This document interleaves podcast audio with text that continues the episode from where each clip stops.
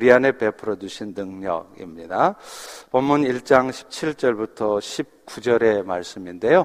같이 한번 짧으니까 같이 한번 읽죠. 네, 시작.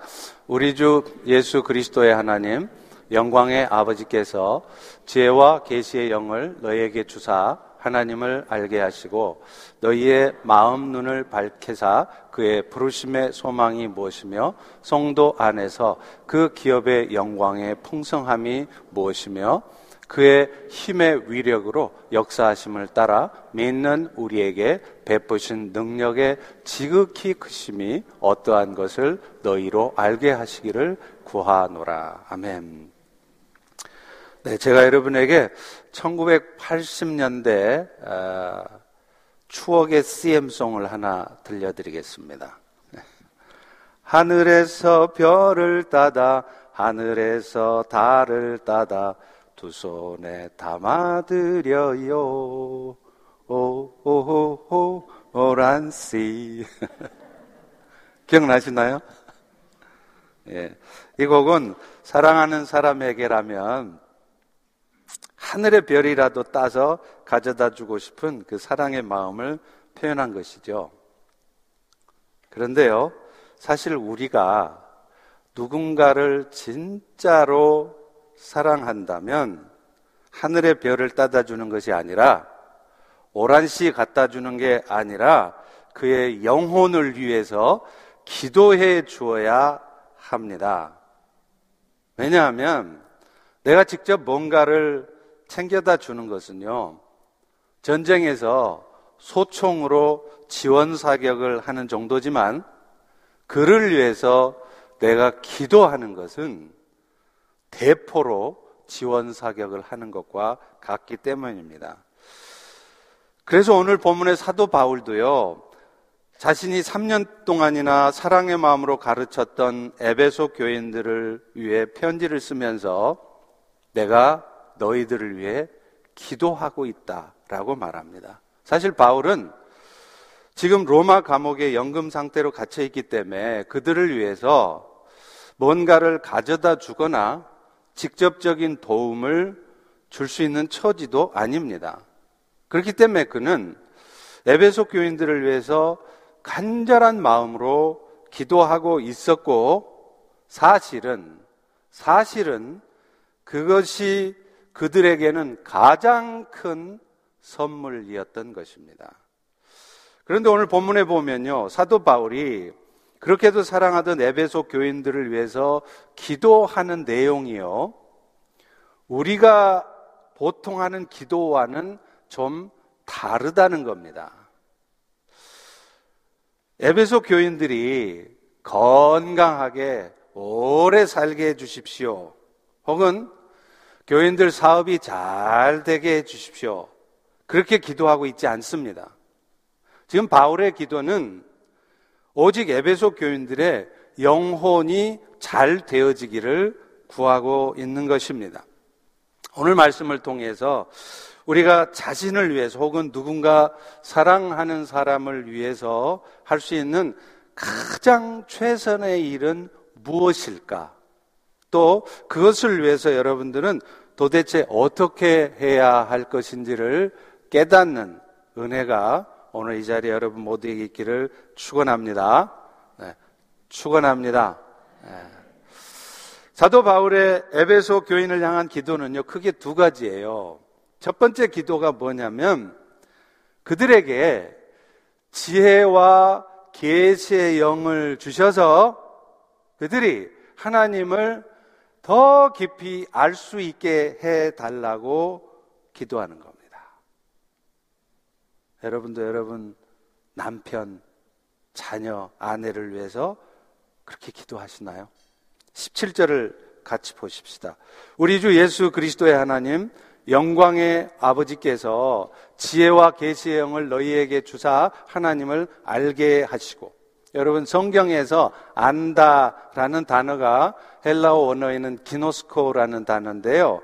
이 뜻은 지식적으로 안다는 의미가 아니에요. 인격적인 만남을 의미하는 것입니다. 예를 들어 볼까요? 제가 고 옥하는 목사님을 잘 안다고 할 때 그것은 제가 그분의 책이나 메시지를 통해서 그분을 아는 것을 의미하지 않습니다.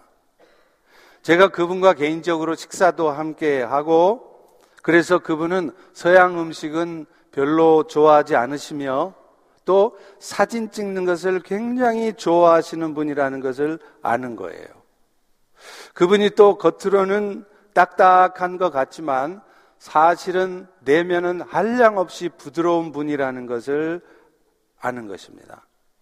마찬가지로 여러분이 내가 하나님을 안다는 것은요, 그분을 단지 성경이나 책을 통해서 지식적으로 아는 것이 아니에요. 그분과 인격적인 만남을 통해서 그분의 자비 또 긍휼을 깨닫고 확신하게 되는 것입니다. 그래서 그분을 깊이 알아가는 가운데 나도 모르게 점점점 내가 예수님 닮아서 더 겸손해지고 더 온유해지는 거예요. 그래서 그분의 자비와 긍휼을 확신하기 때문에 어떤 속상하고 어떤 분통 터지는 어떤 염려스러운 상황에서도 흔들리지 않고 원망하지 않고 두려워하지 않을 수 있는 것입니다. 바울은 지금 그런 은혜가 내가 정말로 사랑하는 에베소 교인들에게 있어지기를 기도하는 것입니다. 여러분 사실 사람이 변한다는 거요. 사람의 말로 절대로 안 됩니다. 여러분 이미 경험적으로 잘 아시지요? 아무리 가르쳐 주고 심지어는 야단을 많이 쳐도요.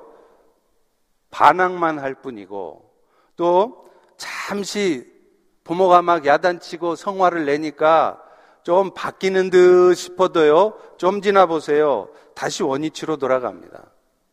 그런데요, 하나님과의 영혼의 만남이 이루어지잖아요. 그러면 진짜 변화가 일어나요.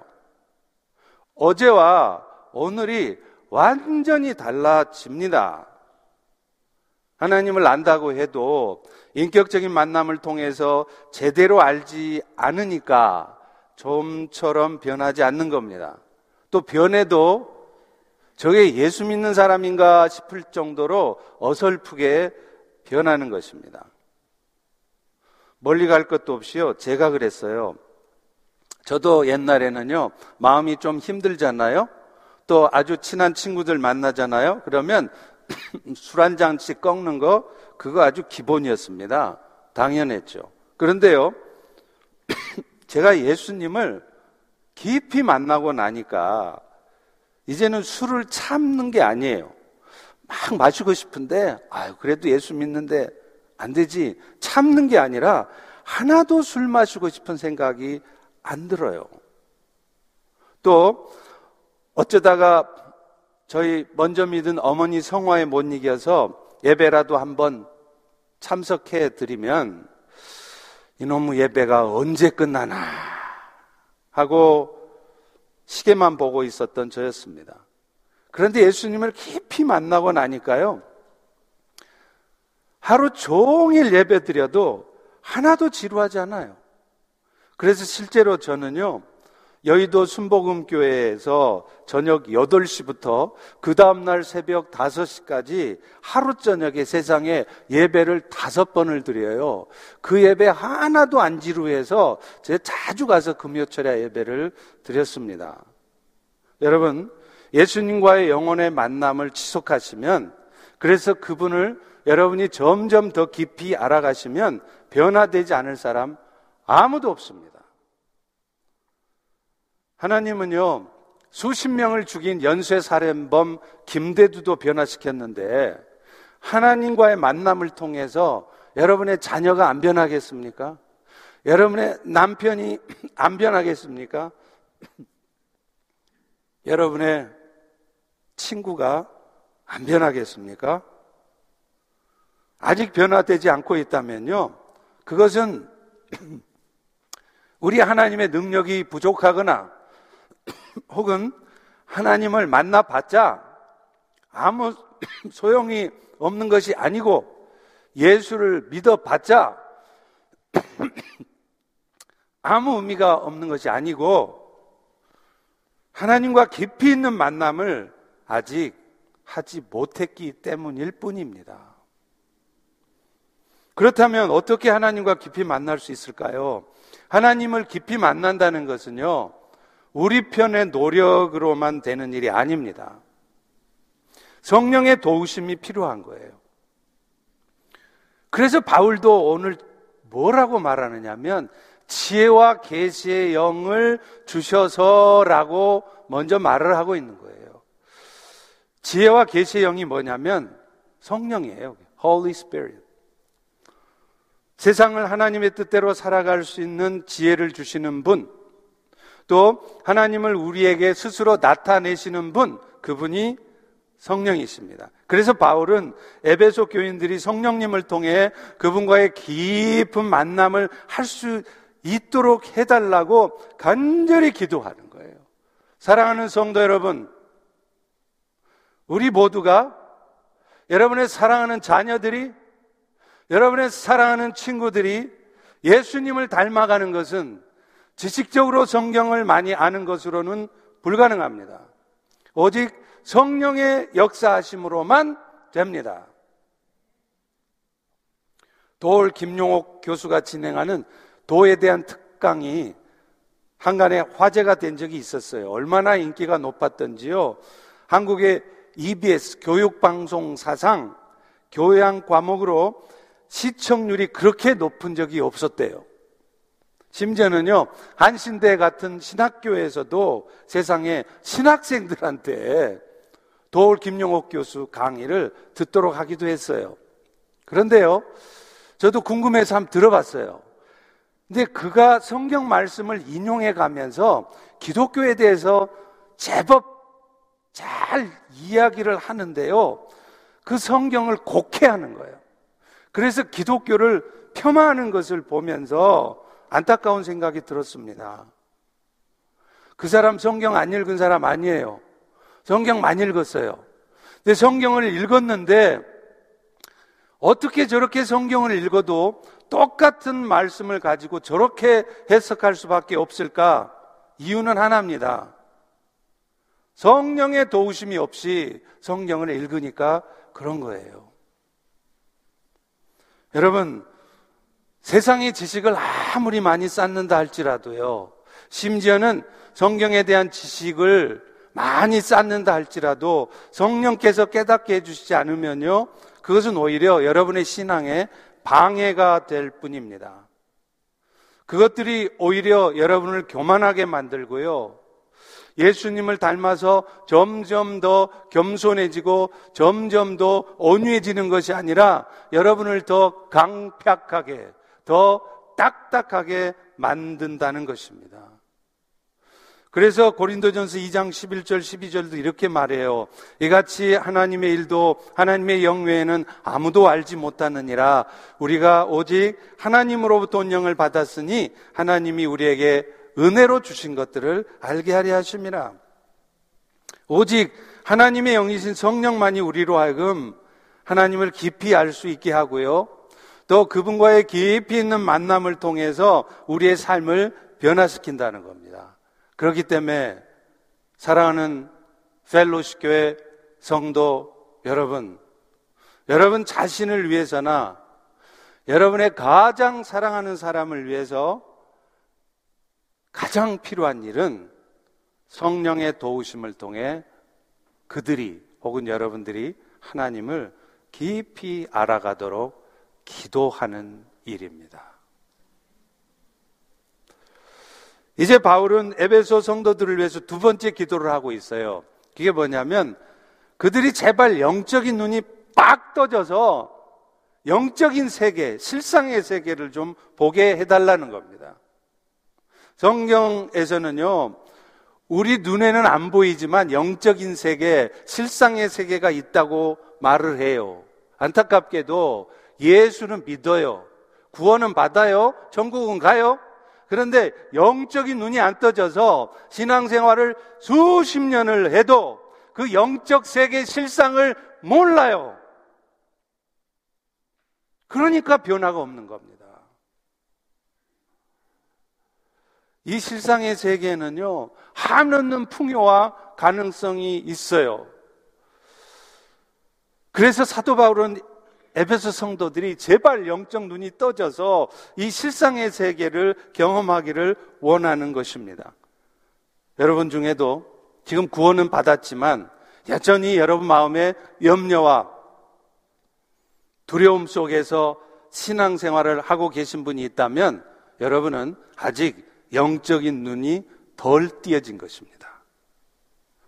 갓난 아이들이요, 눈 떴잖아요. 근데 사실은 앞을 못 봐요. 마찬가지로 여러분들이 만약에 갓난아이처럼 예수를 믿어서 멀쩡하게 눈은 뜨고 있는데 영적인 눈이 떠지지 않아서 앞을 못 보는 갓난아이처럼 신앙생활을 하신다면 여러분은 지금까지도 그렇지만 앞으로 천국 가는 날까지도 여전히 가련한 그리스도인으로 살아가게 될 것입니다. 사도 바울도요, 담에색 도상에서 예수님 만났어요. 근데 그가 예수님을 만나자마자 그 즉시 영적인 눈이 떠졌나요? 아니었어요. 그래서 그는 그 예수님을 만난 후에도 무려 3일 동안이나 앞도 못 보고요. 혼자서는 먹지도 마시지도 못하는 시간을 보냈습니다. 그리고 마침내 3일이 지난 후 아나니아의 안수를 받고 나서야 눈을 떴어요. 그런데 이 사건을 성경은 그의 눈에 비늘이 벗겨졌다. 이렇게 표현을 해요. 사도행전 9장 18절에 보면 아나니아가 안수함에 즉시 사울의 눈에서 비늘 같은 것이 벗어져 다시 보게 된지라. 사도 바울도 예수님을 만났지만 영적인 눈이 안 떠져 있다가 3일 동안이나 먹지도 마시지도 못하는 시간을 겪더니 그제서야 비로소 눈에 비늘이 벗겨졌다는 거예요.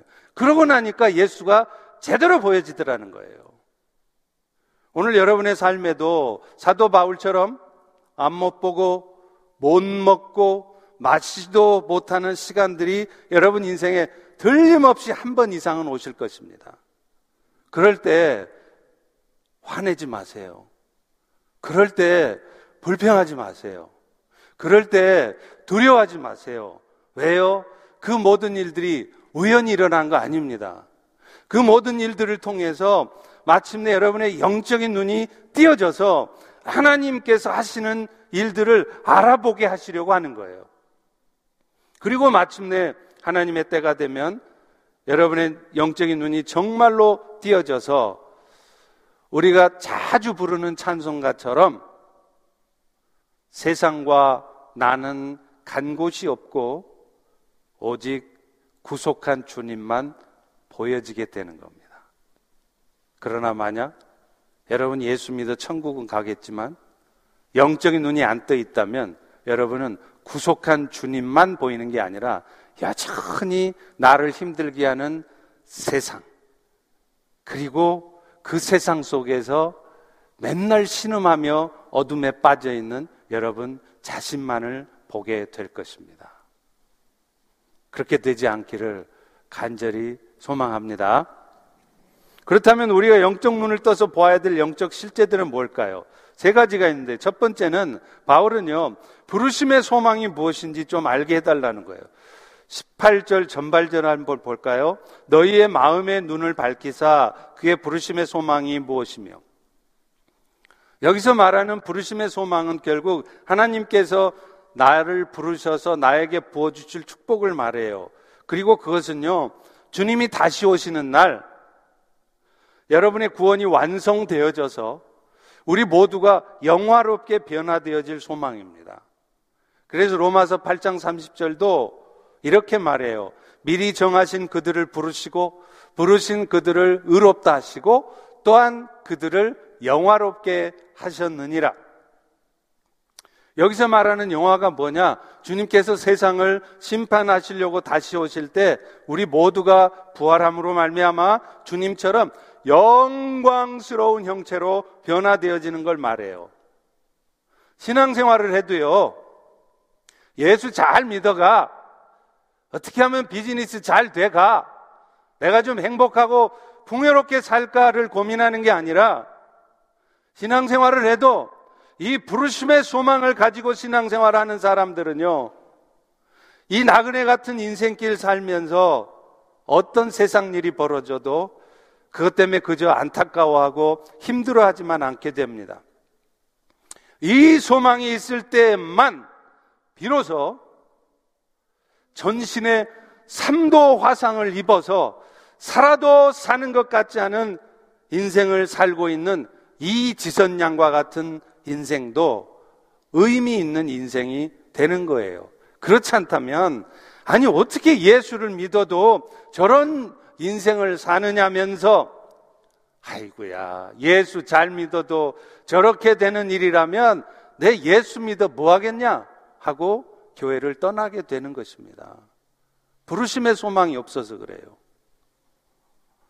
그러나 부르심의 소망이 있으면요, 우리는 비로소 이 땅에 고통스러운 삶조차 견디어냅니다.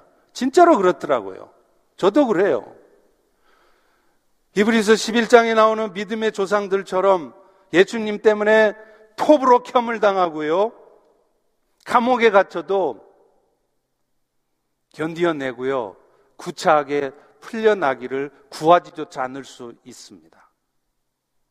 여러분, 지금 이 순간에도요, 우리는 이렇게 나름대로 평안한 삶을 살지만 전 세계에 흩어져서 주의 복음을 증거하는 삶을 살고 계시는 40만 명의 선교사님들은 오늘도 이 땅에서 나그네처럼 떠돌아다니며 힘든 삶을 살아가고 계신다는 것입니다. 그런 의미에서 우리 모두의 신앙생활에 있어서 어쩌면 가장 필요한 것은 부르심에 대한 소망이 아닐까 싶습니다. 그래서 그래서 지금 바울도 에베소 교인 정말 사랑하기 때문에 그들을 위해서 기도하는 게 뭐냐? 제발 그들의 비즈니스가 잘 되게 해달라고 간절히 기도하는 게 아니라 제발 그들이 영적인 눈이 띄어져서 부르심의 소망이 무엇인지 알게 해달라고 기도하고 있는 것입니다. 두 번째로 바울이 영적 눈을 떠서 알게 되기를 원하는 것은요. 그들의 받을 기업의 영광이 얼마나 풍성한 것인가입니다. 우리 18절 후반부를 보십니다. 그 기업의 영광의 풍성함이 무엇이며 여기서 기업이라는 것은 하나님의 자녀들이 상속하게 될 유산인 하나님의 나라를 말해요. 그런데 이 기업에 따르는 수식어가 두 개가 있어요. 뭐죠? 발견하셨나요? 영광이라는 단어하고 풍성이라는 단어예요. 이것은 우리가 받을 기업의 특성을 설명하는 것인데요. 하나님이 우리 모두에게, 아니, 지금 이 자리에 앉아 있는 여러분 스스로 생각할 때는 나는 돈도 못 벌고 건강하지도 못하고 별 볼 일 없이 살아간다고 생각하겠지만 그런 여러분들에게 하나님이 주신 기업은요, 질적인 측면에서는 가장 영광스러운 것이고요. 양적인 측면에서는 대단히 풍성한 거라는 거예요. 이 풍성하고 이 영광스러운 기업을 받았으면서도 이 땅에 살면서 나는 보잘 것 없는 직업. 그렇게 힘들게 힘들게 살아도 돈도 별로 못 벌고 이렇게 고통스럽게만 산다고 절망하게 되는 겁니다. 사실 우리는 이 땅의 삶을 살아가면서 때로는 가지지 못한 것에 대해서 낙심이 되고 화가 나기도 해요. 저도 우연히 기사를 보다가 요즘 한국에서 잘 나간다고 하는 송중기라는 배우 있죠. 이 친구가요, 한 시간 드라마 한 편 찍는데 무려 3억 원, 30만 불을 받는데요. 가만 보면 차라리 제가 더 잘생긴 것 같은데. 아니, 저 친구는 부 얼마나 잘생기지도 않았으면서 저는 평생 가도 만져보지도 못할 돈을 어떻게 한 시간 드라마 한 편 찍느냐고, 찍는다고 받느냐는 거예요. 진짜 화가 나더라니까요. 근데 여러분 조금만 생각을 바꿔보세요. 그 생각이 얼마나 무지몽매하고 이기적인 생각인지 몰라요. 지금 지구상에는요, 저보다, 여러분보다 훨씬 더 못한 삶의 수준으로 사는, 살아가는 사람들이 대부분입니다. 지금 여러분보다 훨씬 못한 수준의 삶을 90% 이상의 세상 사람들이 지금 살아가고 있어요. 그런데 뭐가 그렇게 불평이 있습니까? 우리가 상대적 박탈감을 느껴서 그렇지요. 객관적으로 보면 우리 모두도 대단히 괜찮게 살아가는 거예요. 아프리카에 살면요. 10km가 넘는 거리를 걸어가서 물, 그것도 흙탕물을 길러 오는 것이 하루 일과인 사람들이 부지기수입니다. 여러분, 거기 가서 한번 살아보실래요? 평생을 기근과 전쟁 가운데 살아가야 하는 사람들을 생각해 보세요. 우크라이나 난민들을 생각해 보세요. 이런 현실을 생각할 때 우리가 조금 가지지 못한 것에 대해서 낭망할 거 없고요. 오히려 우리는 감사해야 됩니다. 더군다나 우리 그리스도인들에게 있어서는 영원한 하나님의 나라가 약속돼 있잖아요. 그것을 가슴에 새긴다면 우리는 설사 못 가진 것뿐만 아니라 가진 것을 빼앗기는 상황이 와도 그럴 수 있지. 이렇게 생각할 수 있어야 되는 거예요. 사실 지금도 편안한 삶을 뒤로하고 인생의 나머지를 선교지에서 보내려고 선교지로 가는 사람들이 있잖아요. 지난주에 소개드렸던 김태훈 선교사, 서울대학교 의과대학을 나오고 한국의 최고의 병원 아산병원에서 가장 뛰어난 외과 서전으로 그렇게 빛나는 인생을 살아도 스스로 결단하고 아프리카로 가잖아요. 이런 사람들은 어쩌면 자신의 것을, 것을 자기 스스로 빼앗기는 것이나 마찬가지예요.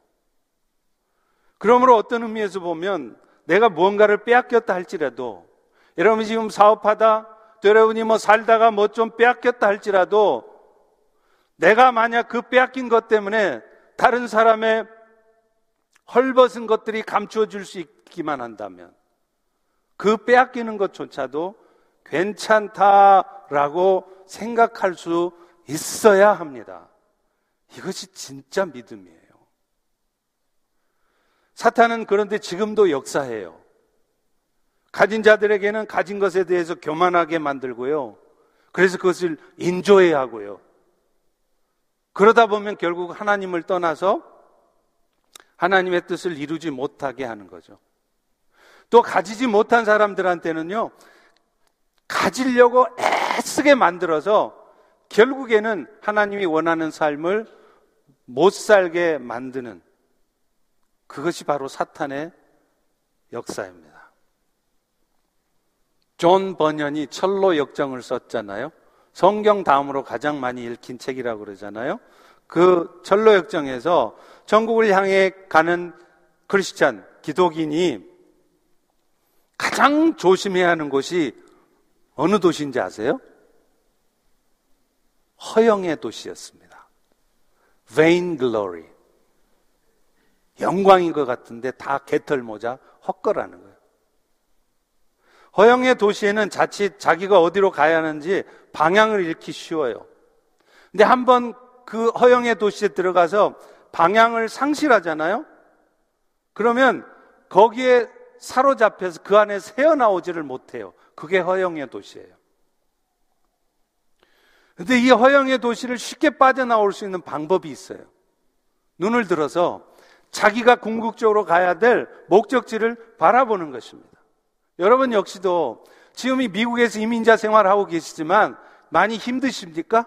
혹은 반대로 굉장히 비즈니스 잘 되려서 풍요로우세요? 자칫 여러분 허영의 도시에 빠질 수 있습니다. 그럴 때 여러분을 허영의 도시로 빠지지 않게 해주는 거 눈을 들어서 여러분이 바라봐야 될, 여러분이 정말로 가야 될 그 최종 목적지를 바라보십시오. 그러면 그렇게 분통 터지지 않을 겁니다. 그렇게 엔조이 하고 싶지 않을 겁니다. 그런데 내가 어디로 가야 되는지를 분명히 하지 않고 있으면요. 허영의 도시에 빠진 크리스찬처럼 나도 모르는 사이에 세상이 주는 편안함에 빠져서 표류하게 돼 있어요. 여러분, 성경에 분명히 말씀합니다. 많이 맡긴 자에게는 많이 구할 것이고, 세상에서 지식이든 부든 많이 가졌다고만 여러분 교만할 수 없습니다. 허영에 빠질 수가 없어요. 왜요? 주님께서는 반드시 여러분에게 여러분을 심판하실 때 여러분에게 맡겼던 것들을 결산할 것이기 때문에 그 결산의 기준은 뭐냐? 얼마나 많이 벌었느냐, 많이 가졌느냐가 아니라 많이 벌었던 적게 벌었던 얼마나 많이 주님의 뜻에 맞게 그것들을 사용했느냐입니다. 그래서 사도 바울도 이것을 위해서 에베소 교인들을 위해서 기도하고 있는 것입니다. 마지막으로 우리 안에 베풀어 두신 능력의 지극히 크심을 알기를 구한다는 거예요. 저는 이 제목, 이 기도를 설교 제목으로 정할 만큼 우리 모두에게 정말 필요한 부분이라고 생각해요. 19절을 다 같이 한번 읽겠습니다. 시작. 그의 힘의 위력으로 역사하심을 따라 믿는 우리에게 베푸신 능력의 지극히 크심이 어떠한 것을 너희로 알게 하시기를 구하노라. 오늘 우리가 이 기도에서 눈여겨봐야 될 것은요, 그 능력을 우리에게 베풀어 주시기를 구하는 게 아니라는 거예요. 잘 보세요. 베풀어 주시라고 구하는 게 아니라 이미 베풀어져 있는 능력을 이미 여러분 모두에게도 다 베풀어져 있는 능력을 He has placed already placed 이미 베풀어 주신 그 능력을 보게 해달라는 거예요. 안타까운 것은 많은 성도들이 엄청난 축복을 모르고 신앙생활 한다는 거예요. 여기서 우리에게 베푸신 능력이 어떤 것인가는 뒤에 설명을 합니다. 20절부터 22절에 나와요. 그리스도 안에서 역사하사 죽은 자들 가운데 다시 살리시고 하늘에서 자기 오른편에 앉히사 이 세상뿐 아니라 오른 세상 일컫는 모든 이름 위에 뛰어나게 하시고 또 만물을 그의 발 아래 복종하게 하시고 그를 만물 위에 교회의 머리로 삼으셨다. 오늘 또 우리 안에 영으로 구하시는 예수님은 20절, 21절 말씀처럼요. 죽음에 묶여 있지 않으셨어요. 다시 살아나셔서 사망과 사탄의 권세를 이미 이겨놓으신 분이십니다. 알렐루야! 알렐루야!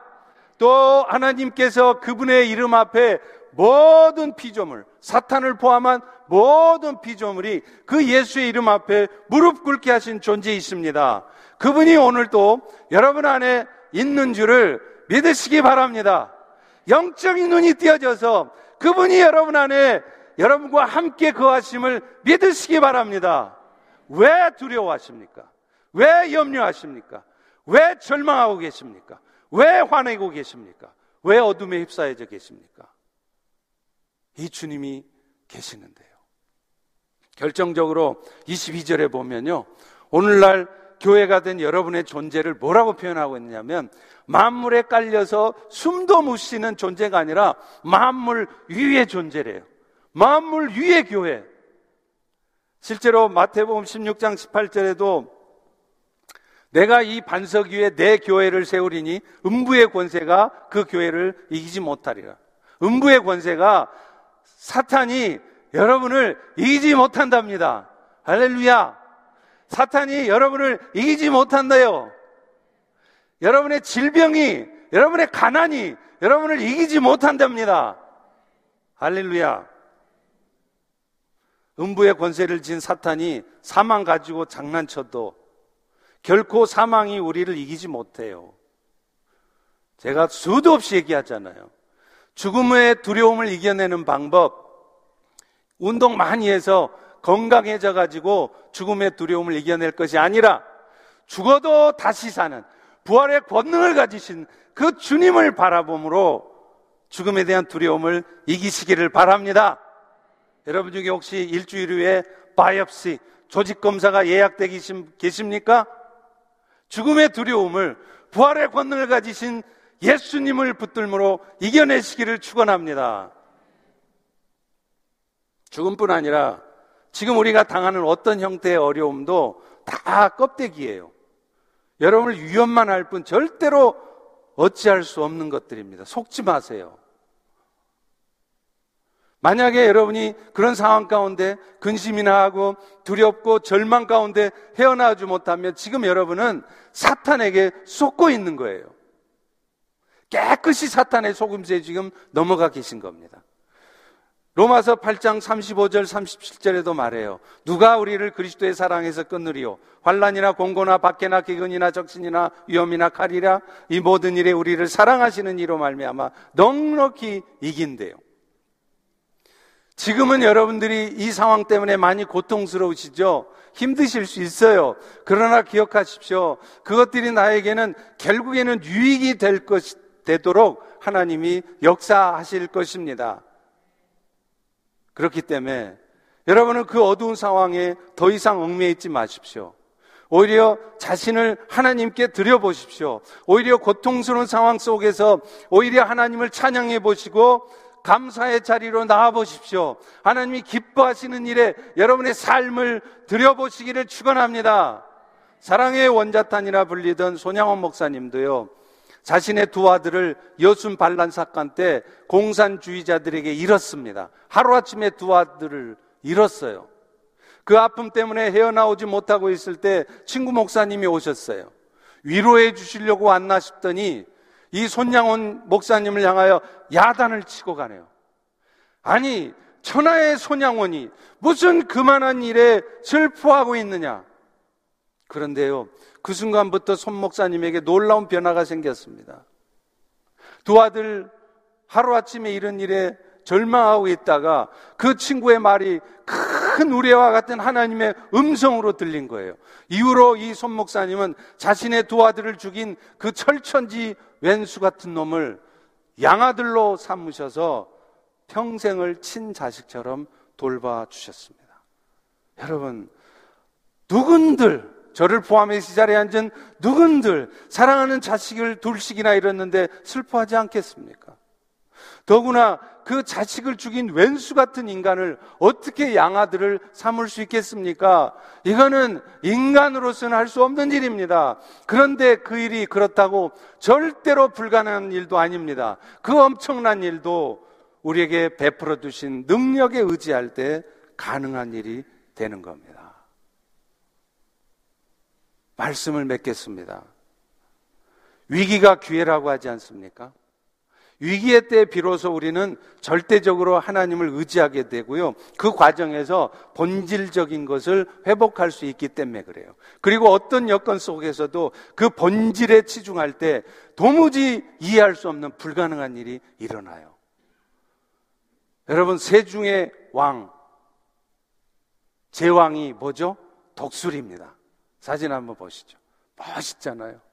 독수리가 왜 새들의 왕이냐?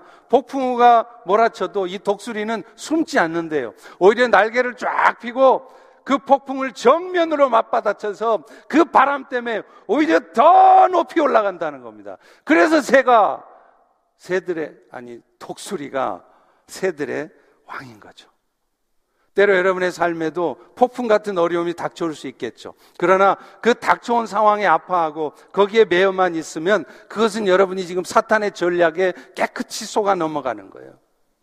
상황이 나를 옥매고 있을수록 앞으로 나가셔야 돼요. 그 방법은 의외로 간단합니다. 하기 싫지만 마음도 안 내키지만 억지로라도 사단이 가장 싫어하는 일을 더 적극적으로 하는 것입니다. 어려움 속에서도 하나님께 하소연하고 하나님 앞에 나아가서 나의 이 원통함을, 나의 억울함을 풀어내시는 것입니다. 그리고 궁극적으로는 하나님께서 여러분 모두에게 주신 사명을 바라보고 탐대히 나아가는 것입니다. 그럴 때 비로소 여러분 마음속에 여러분을 올가매었던 그 어둠의 마음들이 사라지고 불순종의 아들들 가운데 역사하던 사탄의 역사가 비로소 여러분 앞에 무릎 꿇게 될 것을 믿습니다. 이 은혜가 우리 모두에 있기를 축원합니다. 기도하겠습니다. 하나님, 오늘 또 이 생명의 말씀을 통해 우리의 영혼을 다시 한번 일깨워 주시니 감사합니다.